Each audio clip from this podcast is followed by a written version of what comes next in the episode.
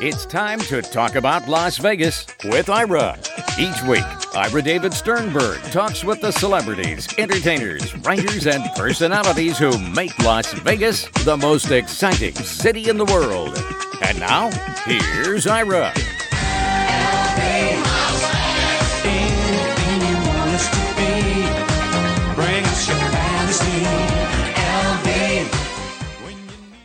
The slogan of the United Negro College Fund since 1972 is The mind is a terrible thing to waste. But my guest doesn't waste anybody's mind, he just plays with it. Banachek performs Banachek's Mind Games live at the Strat Hotel Casino and Skypod Wednesdays through Mondays at 5 p.m.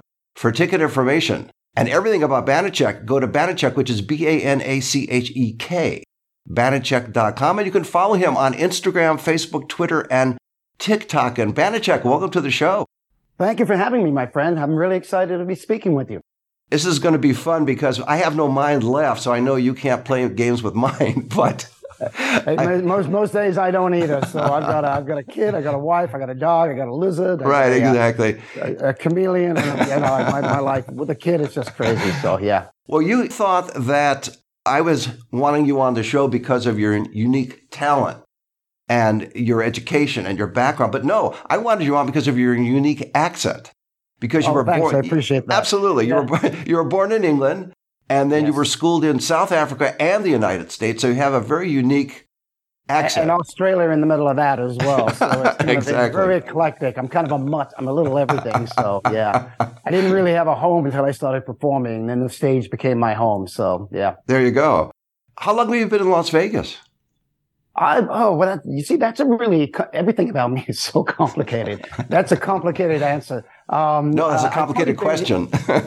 No, the question's easy. It's the answer. so uh, I worked on Criss Angel's TV shows uh, in the early days, Mind Freak. I was the magic consultant for him, which means we sat in a room. We had to come up with about 300, 350 tricks in two weeks.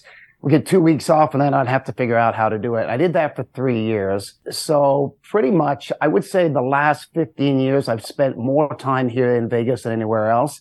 Uh, I decided to buy a place here, and that was about approximately five years ago. So permanently five years, but uh, spent more time here than anywhere else. I was living in Houston, Texas before that. so the place you decided to buy here was the Strat, right? Well, I didn't buy at the Strat. I wish I could afford the Strat, but I can't. no, but I do have a residency at the Strat. Right. yes. You're performing there, as we mentioned. And it's an unusual schedule. It's Wednesdays through Mondays at five. I think five is a great time, actually, for a show for a number of reasons, but I'll let you explain. It's it's an interesting challenge because five is an interesting time, but at the same, I used to be at four o'clock, and four was really a difficult time because people were checking in at hotels three and 4 Mhm. o'clock. And and it's also one of the reasons why we used to be dark on Fridays because people were driving in from LA, they don't want to go see a show, they want to eat, they're tired. Or people are flying in, they don't know if they're going to be able to make a show on Friday, so they tend to schedule their shows on Saturdays. So most people tend to be dark on Fridays. We're now open on Fridays. But once Xavier left the room, I bumped up to the five o'clock position, which is a much better position to be in because now people have checked into their hotel rooms and they can come and see a show. It's also the perfect time because right after my show, they can still go to dinner. Yes, that's a perfect timing. And uh, again, yeah, if they check in, they say, hey, you know what? We grab the show real quick and have our minds played with. So, Exactly. yeah. Did you consider yourself a mentalist? I know that you were exposed to magic at an early age, but do you consider yourself a magician first and a mentalist second, or both co equal? No, actually, I'm the only mentalist, well, that I know of that came from a mentalism background and then learned magic later on in their years. Most of them start in magic and then they go into mentalism. Um, and that came about because when I was a kid, I guess I should give you a little bit of background Please. on me. So I was born in England, left when I was nine, South Africa seven years. And it was while I was in South Africa that there was this man who claimed he could bend metal objects with his mind. And he became famous all around the world. His name was Uri Geller for doing this. He said that he was going to be on the radio, Springbok Radio in South Africa, and that he was going to teach people in their homes to bend metal themselves. Well, I had been abandoned while I was nine. I had two brothers a year and three years old. So why wouldn't I want to bend metal objects, right? um, so I went around the room. I found a little needle, brought it to the radio, And uh, he said, concentrate on it. And I concentrated on it. And I believe that it actually bent on a micro level. It wasn't until a few years later, uh, I went to Australia and then I moved to Colorado. It was all while I was in Colorado, I picked a book up by uh, James the Amazing Randi. And it was called The Truth About Uri Geller.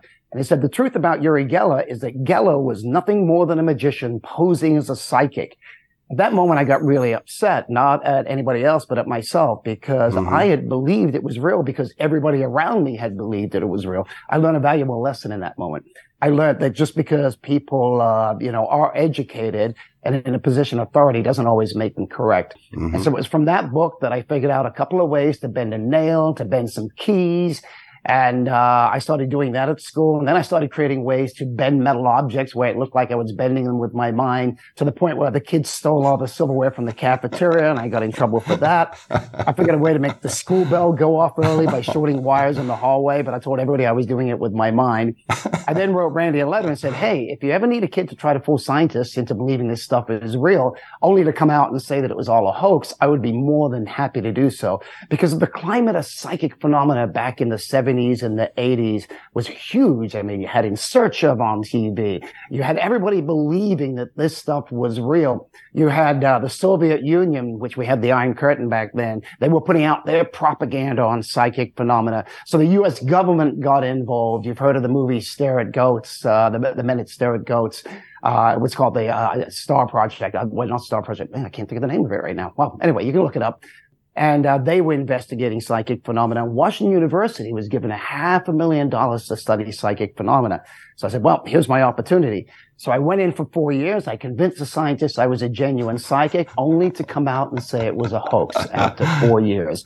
And the reason we did that is because scientists have lamented for years there's no evidence of ESP on a proper scientific protocol due to lack of funding. And it was my contention funding had nothing to do with it, it had to do with their biases. They were going in believing, not using proper science to document it. And uh, also because they had a PhD, they thought they were too smart to be fooled. And basically those two conclusions, those two hypotheses right there were absolutely 100% correct. Well, did, such a big did, did the scientists ever speak to you after that?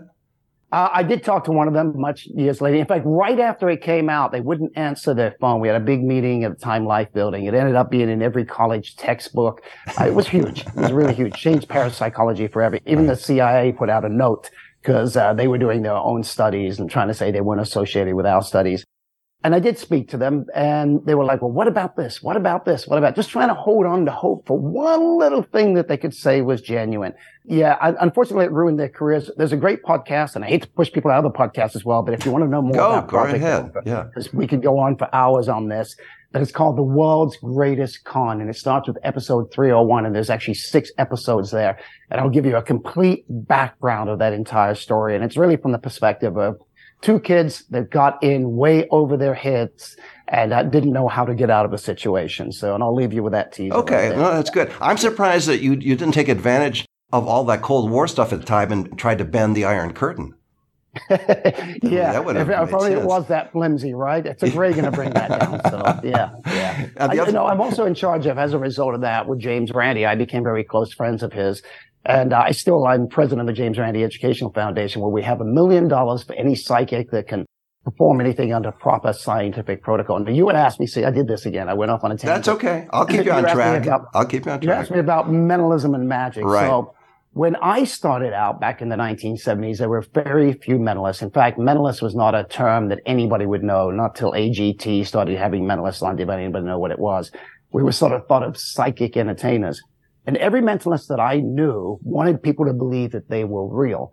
But I had this ethical dilemma with that. And you'll see that if you come to my show. You know, I tell you it's not real while I'm convincing you that it is real. We can touch more on that in a minute if you want to.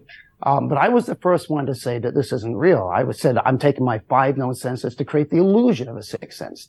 I use verbal communication, nonverbal communication, magic, psychology, and I mix it all together to create the illusion that I am reading your minds to the point to where I'm getting social security numbers, I'm getting birth dates, I'm playing Russian roulette with knives. I'm blindfolded and I can tell you what people are holding over my head. So it's, it's, I was the first one to do that. And in the beginning, so many mentalists were upset at me and they said, there's no place for a fake mentalist. But then I was getting entertainer of the year in the college market two years in a row, novelty entertainer. And they went, Well, Banachek's the exception. I'm like, if I'm the exception, you can all do it as well. And so now, uh, Derren Brown over in the UK, he adopted that. It became huge. And almost every single mentalist now adopts that approach that mm-hmm. they're using psychology. The problem is a lie is a lie is a lie, right? We're not just using pure psychology. We're also using magic as well. So you have to do, you have to incorporate that you are using tricks. And I think that's the ethical way to entertain people with this type of entertainment. Well, don't you, when you say magic and tricks, it almost demeans magic. I think magic is at a higher level than quote unquote tricks. In other words, you're using certain techniques. Maybe that would be a better term to we create are, the illusion. But the bottom line is it all comes down. It's a trick. That, okay. That's the bottom line. Right, it does. che- you know, some people and a lot of mentalists would argue that that cheapens it. But it's kind of like um, magic used to have such a bad connotation. You know, if you said you were a magician, they thought you were like Uncle Charlie that did these really bad party tricks, right? And it wasn't until they saw you perform these amazing things like David Blaine, David Copperfield, or Criss Angel that they go, "Oh, that's what magic can be." Mm-hmm. And and it's the same thing with mentalism as well. Even though I say it's a trick, and it is a trick, yeah, it sort of demeans it at first until they actually see me perform. And then they want to say, no, you're lying. You're lying to us. This is real. and I, I, I kind of like that. I like that when they do that, but I will come back and tell them no and maybe give them one or two examples of what it is that I'm doing. And do I they, it's do like they get, do they get it at that point, Banachek? Do they, once you explain not, it not always. Some people do. Look, here's the thing, right? You're going to have a large group of people that are come to my show and they're going to believe no matter what I say. They're true believers. They're going to believe no matter what I say. They're going to think I'm lying and that I'm a genuine psychic. Even some of the scientists actually said that. And then you got a group of people that are skeptics that are not going to believe no matter what, but there's this large portion in the middle that never seen anything like what I do. And I become the authoritative person on stage. What I say it is, that's what it is to them. So I Right. feel like I have an obligation to remind them that, hey, this is just fantasy. This is just entertainment. I don't, I don't want to change people's belief systems while I'm on stage. That's not my job. No, you My want to job- entertain them. Exactly Yeah, right. yeah. Exactly right. That's my job. And quite a few mentalists forget that. They think their job is to convince people that they're genuine psychics. And Do they you- forget about the entertainment aspect. Do you find that during your show, and again, it's called Banachek's Mind Games Live at the Strat Hotel Casino in Skypod. And again, weird, weird times, Wednesdays through Mondays, 5 p.m. I had to think that through as I talked to you about yeah, it's weird for me when you say Wednesday through Thursday. Right. I'm used to just saying I'm dark on Tuesdays. Yeah, yeah, you can do that too. That's 5 p.m. that's every other day. When Yeah. you say Wednesday through Friday, I, I, Friday, I, I do the calculation. No, no, Wednesday through Monday. Well, Wednesday through Monday. See, Right. there you go. There you go. dyslexic. Yeah. Funny thing is, I'm, I'm a mentalist, but I'm dyslexic. yes, exactly. I really am. You're reading my mind backwards. It's uh, You're thinking of God. No, wait a minute. You're thinking of a dog. That's correct. Yes, but you know, it's either way, it's entertaining and it works very well. I want to show you how it's a small world because you talked about bending spoons and Uri Geller, and I've been doing this way long because Uri was on my show about I think five years ago. He's an entertainer and he's very good as an entertainer. Oh, entertainer. charming. Yeah, very charming guy. But it's a small world how that works. Do you do you incorporate that in, in the act where you talk about bending spoons and forks, and do you actually bend them on stage as well? Yeah, so that's the moment that I bring a little kid up and I give them the ability to bend a fork or a spoon. A kid 13 years or younger. I always like the eight or nine years old. Right. I- to me, it's the cutest, it's the funnest part of my show for me because to see their reaction when they're, they think they're actually doing something. Right. It's to me just, just the, the most precious moment. You know, speaking of Geller, I've met Geller a few times. I went to go to his house on the Thames one time and I was with a good friend of mine. And um, Geller has this Cadillac, and this Cadillac has all these bent spoons, some from the Pope, and just from all these famous rock stars. Right. And he's welded them or glued them to this car. Yeah, He talked about that. Mitchell, you must bend a fork for me, you know, and uh, we're standing outside. Most people, uh, you know, around their tree, they'll either have uh, pieces of bark or something like that. He's got a tree with all this silverware all the way around the tree. And uh, keep in mind, there's a bench here. There's me and my friend right there. Geller turns around to get me a fork and he gives it to me and I bend it. And he's seen a lot of metal bending, but I've created most of the metal bending. You see other metal benders do it. If you see him doing a twist or the tine or any of those, even Geller's using some of my bends now. But he hands me a, a, a fork and I bend it and I can tell he's impressed, even though he's seen a lot of it. And then I put it on the table off to the side. And then Geller sees my friend. He says, Oh, you should bend one too. And he reaches around and he does it pretty quick.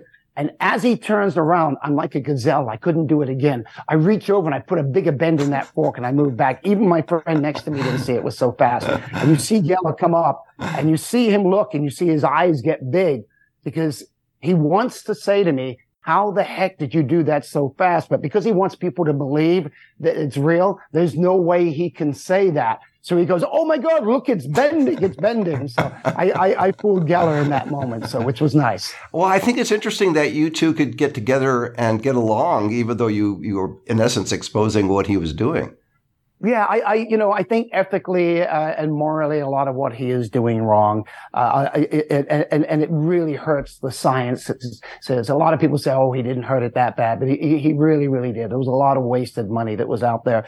It's like mediums, right? I expose a lot of fake frauds with that million dollars that I have, um, and and I'll go after the the mediums really hard because I tend to think, and I I know this is going to sound bad, but I I think they're scum because basically what they're doing is they're hurting people. People say, well, they make them feel good. I'm like, you know what? I give crack to a junkie. It's going to make him feel good. It's not good for him. People have to go through this grieving process to be able to be there with a living and they're halting that process. I had a really good friend who had a kid that died of cancer, and I hate to bring this down, but I do need to point this out. And um, she had a big hole in her heart, understandably. And so she went to a medium, and the medium convinced her that she could actually talk to her dead son. She almost lost her husband. She almost lost her two daughters in the living because she got so stuck with this. Luckily, she came to her senses. They do a lot of damage, and it's all for self fame and, and money. And uh, I'll expose them at every any chance that I get. When you got involved with the Randi Foundation, I mean, James Randi's been known as a um, expert in terms of demystifying this whole subject and exposing Yep. people too. He used to appear on the Tonight Show with Johnny Carson a lot over Yep. the years as well. What kind of a man was he from your point of view? So again, if you listen to that podcast, you'll find out a lot about Randi. Uh, Randi was a, a very, probably one of the best self promoters in the entertainment industry.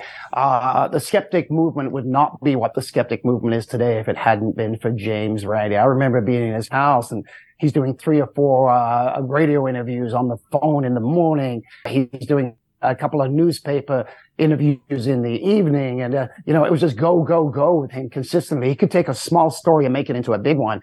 Project Alpha, the thing that I did would have never reached its climax the way that it did if it hadn't been for Randi. There was an evangelist that I found was using an earpiece by the name of Peter Popoff. And we really don't have a lot of time to go into that. You want to find more about that. You can actually find, put in hoax and Popoff online and you'll find that.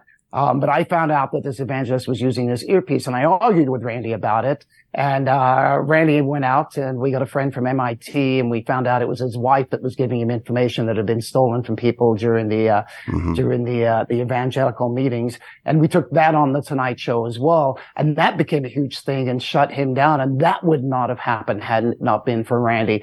He pointed out, you know, fake bomb sniffers and he was able to get those shut down. Randi was just, he was a force. I mean, he was a true, true, true force. Yeah, amazing guy. Are you amazed that the reaction you get from kids now, because you were a kid and you were amazed with magic at an early age too when you were growing up? Yeah. Well, of course, if you're a kid, you're growing up, but you were amazed when, when you were exposed to magic. Do you find that the. I, I never grew up, just so you know. oh, okay, fair enough, fair enough. Neither Body wise, maybe. Mental. well, that's the saying goes: "You're only young once, but with humor, you can be immature forever." exactly So right. there you have it. When you are bringing kids on stage and exposing them to your illusions, I'll, I'll call it that, and they're impressed, do you find that you're influencing a generation that was, as you were influenced as a kid? Do you find some of these kids wanting to go into your line of work? I'll call it line Yeah, of so work. let me let me tell you. You mentioned Randi a minute ago. I Yes. remember an interview that Randi had when I was very young. well, wait a minute. I didn't just mention Randi. You mentioned Randi too. yeah, yeah, no, I did, I did. Yeah. But you mentioned him a little bit ago. You said what kind of a force was he? Yes, exactly. And, uh, right. Yeah, and uh, What a memory you have. I wish. I wish. Um, so I and I remember in an interview somebody asking, he said, "When will you feel like you've made it?" And he says, um, "When people tell me that they got their career or their love or their life, you know, in their work, um, because of me." And Randi had that many times. I mean, I didn't get started if it hadn't been for Randi. A friend of mine, Jamy Ian Swiss, Penn and Teller would not have their name. Penn and Teller, they would not have been working together had it not been for Randi. Criss Angel got the name Criss Angel from Randy. And uh, I, I've often said that myself. And now I, it's it's come around to me many many times where so many of the performers that are out there, especially the mentalists, but even the magicians, have come up to me and said, "I got my start because of you." Mhm. And uh, I saw you perform, and then I found a way to buy your books because I write a lot of books. I I create a lot of magic. If you see any mentalists working today, they're probably using two or three creations that I have. And uh, I, I hear that consistently, and it means a lot to me because these people are also going out and putting smiles on people's faces. They take them away from the humdrum of everyday life, even if it's just for an hour or a half an hour. And um, I just love it when they come up to me and they tell me that. And, and, and, and you know, that's going to be given on to the next generation as well. When you look at your show, do you modify it? I know it's different. Each show is different because you have a different audience, clearly. Yeah, it's a kaleidoscope of thoughts and ideas. It's Right. a roller coaster of emotions. So every show, even though the effects may look the same, they're different because of the people that I'm actually working with. And as for modifying the show, I tend to do it in increments. Here's the thing that people don't understand about Las Vegas, especially when you're in a big showroom. I'm not in a small showroom. I'm in a 620 seat theater at the mm-hmm. Strat. So I'm in the main showroom. In order to make one change, one major change in my show, I've got to bring in a, uh, a hippo operator. I've got to bring a QLab operator. I've got to bring a, a sound technician. I've got to bring in a lighting technician. I've got to bring in a lighting programmer. I've got to bring all these people to make one major change. And that could cost between five and ten thousand dollars just for the day alone. So it's not cheap to do that. Right. So what I tend to do is I tend to make minor changes, even to the point where I might go, I remember years ago, actually, I thought I hadn't changed my show in years. And then I went back and looked at an old videotape and I go, Oh my God, it's changed so much because you change a word here. You change a line there. You add another little effect in here. You pull out that little effect right there. And before you know it, it's changed completely. But if you came, uh, you know, like a couple of months ago and came a, a couple of months later, you might not notice those subtle changes, but you come mm-hmm. six months, you'll, you'll realize it. It'll feel like a completely different show. Well, doesn't that keep you actively engaged when you start changing it, especially around the margins, little tweaks here, little tweaks there, and the tweaks that you don't have to call in the entire No, no, no, it in and absolutely does. And, Yeah. and I do a thing that we call jazz mentalism. And what that means is I have to think in the moment. Usually when you do a trick, you have a set way of doing it and you're stuck doing it that way and you present it the same way. You, the time is exactly the same for the music and for the lighting. Whereas with mentalism, I've got to think if this person says that, I've got to weave that way and then I've got to weave that way and I've got to weave that way to get to my final destination. So for me, every show is exciting because I don't know how I'm going to get to point A to point B because it's not a straight line. And that is part of the skill of being a really mm-hmm. good mentalist. But don't you also have to, you mentioned earlier about calling in the crew, any kind of major change, even though you're adapting to what the audience member is doing and you're doing it to accommodate them, you also have to know where your marks are, where the light is. Yeah, where yeah. the there- sound there's is, certain et cetera. lighting cues, there's certain Right. music cues, and so I do have to follow those as well. I've got to be in the right spot at this particular time, even if everything else is completely different in that moment because of the way that that spectator is reacting. hmm Do you find that your biggest reaction comes from the kids or from the adults, or is it a mix? I think it's a mixture of both. There, there's a very interesting thing with mentalism that you don't get with any other entertainment. I will come out, for instance, I'll say, I want everybody to, I, if I was to ask everyone to think of a playing card, you might think Ace of Spades, Queen of Hearts. Those are psychological. Don't think of those. I want everybody to get a playing card. And then I get four people that I don't know. I said, you stand up, you stand up, go to that mic, you stand up, you stand up, you go to that mic. And then I go, okay, so your hands are in your pockets. Usually when guys do that, that means it's a black card. Is it a black card? Yes. Hands. And I'll use their body language and I'll get all four cards. And the audience doesn't in that moment really know how to react.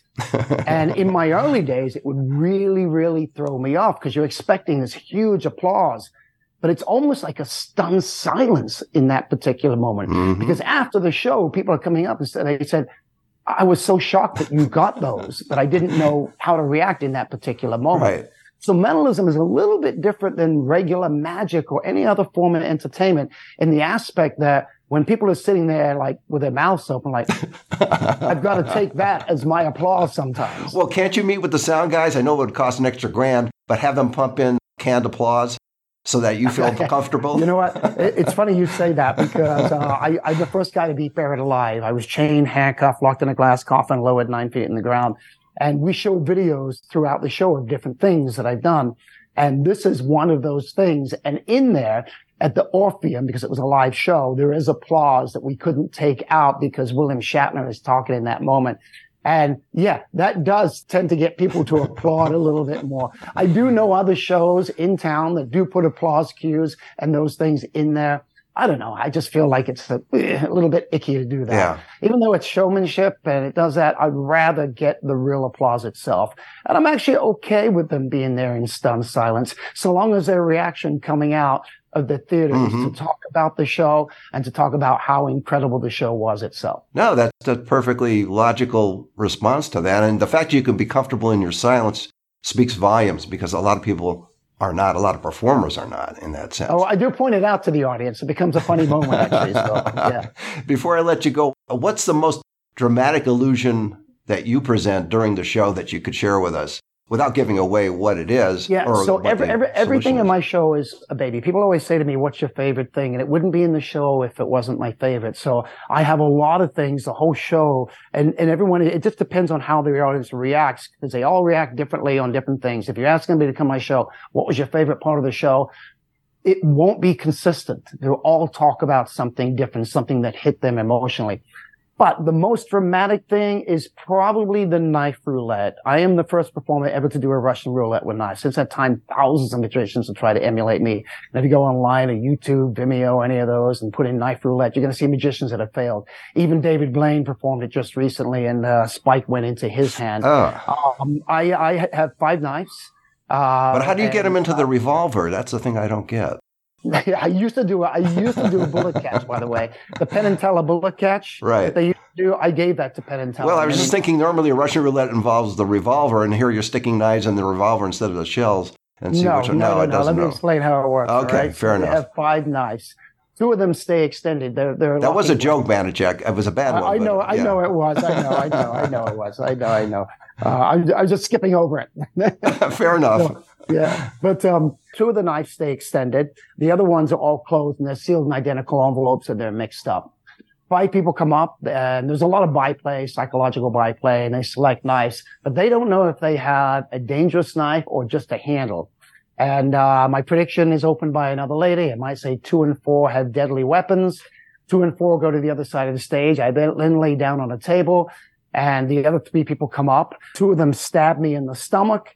Oh, And uh, then the last one I bring my hand down upon, and then the other two knives are seen to be actual, the genuine knives themselves. So that's probably the most dramatic part of the show. It's the part where people will be doing this, exactly. you know, sometimes As I screaming did. Yes. yeah. covering their kids' eyes. Yeah. Um, and then that, that's not the end of the show, though. There's a big, big reveal that happens at the end of the show based upon something else that I did during the knife routine. So, yeah, I would say that's probably the most dramatic part of the show. You got to come and see it. Yeah, absolutely. And that's a great way to leave it. My guest has been Banachek. He performs Banachek's Mind Games live at the Strat Hotel, Casino, and Skypod Wednesdays through Mondays at 5 p.m. In other words, Dark Tuesdays. For ticket information and everything about Banachek, go to Banachek, and it's B-A-N-A-C-H-E-K, Banachek.com. You could follow him on Instagram, Facebook, Twitter, and TikTok. And Banachek, thanks for being on the show. No, thank you. You were a delight, my friend. Thank you very much. It was an honor to be here. Thanks again. See you next time. You've been listening to Talk About Las Vegas with Ira. Each week, Ira David Sternberg talks with the celebrities, entertainers, writers, and personalities who make Las Vegas the most exciting city in the world.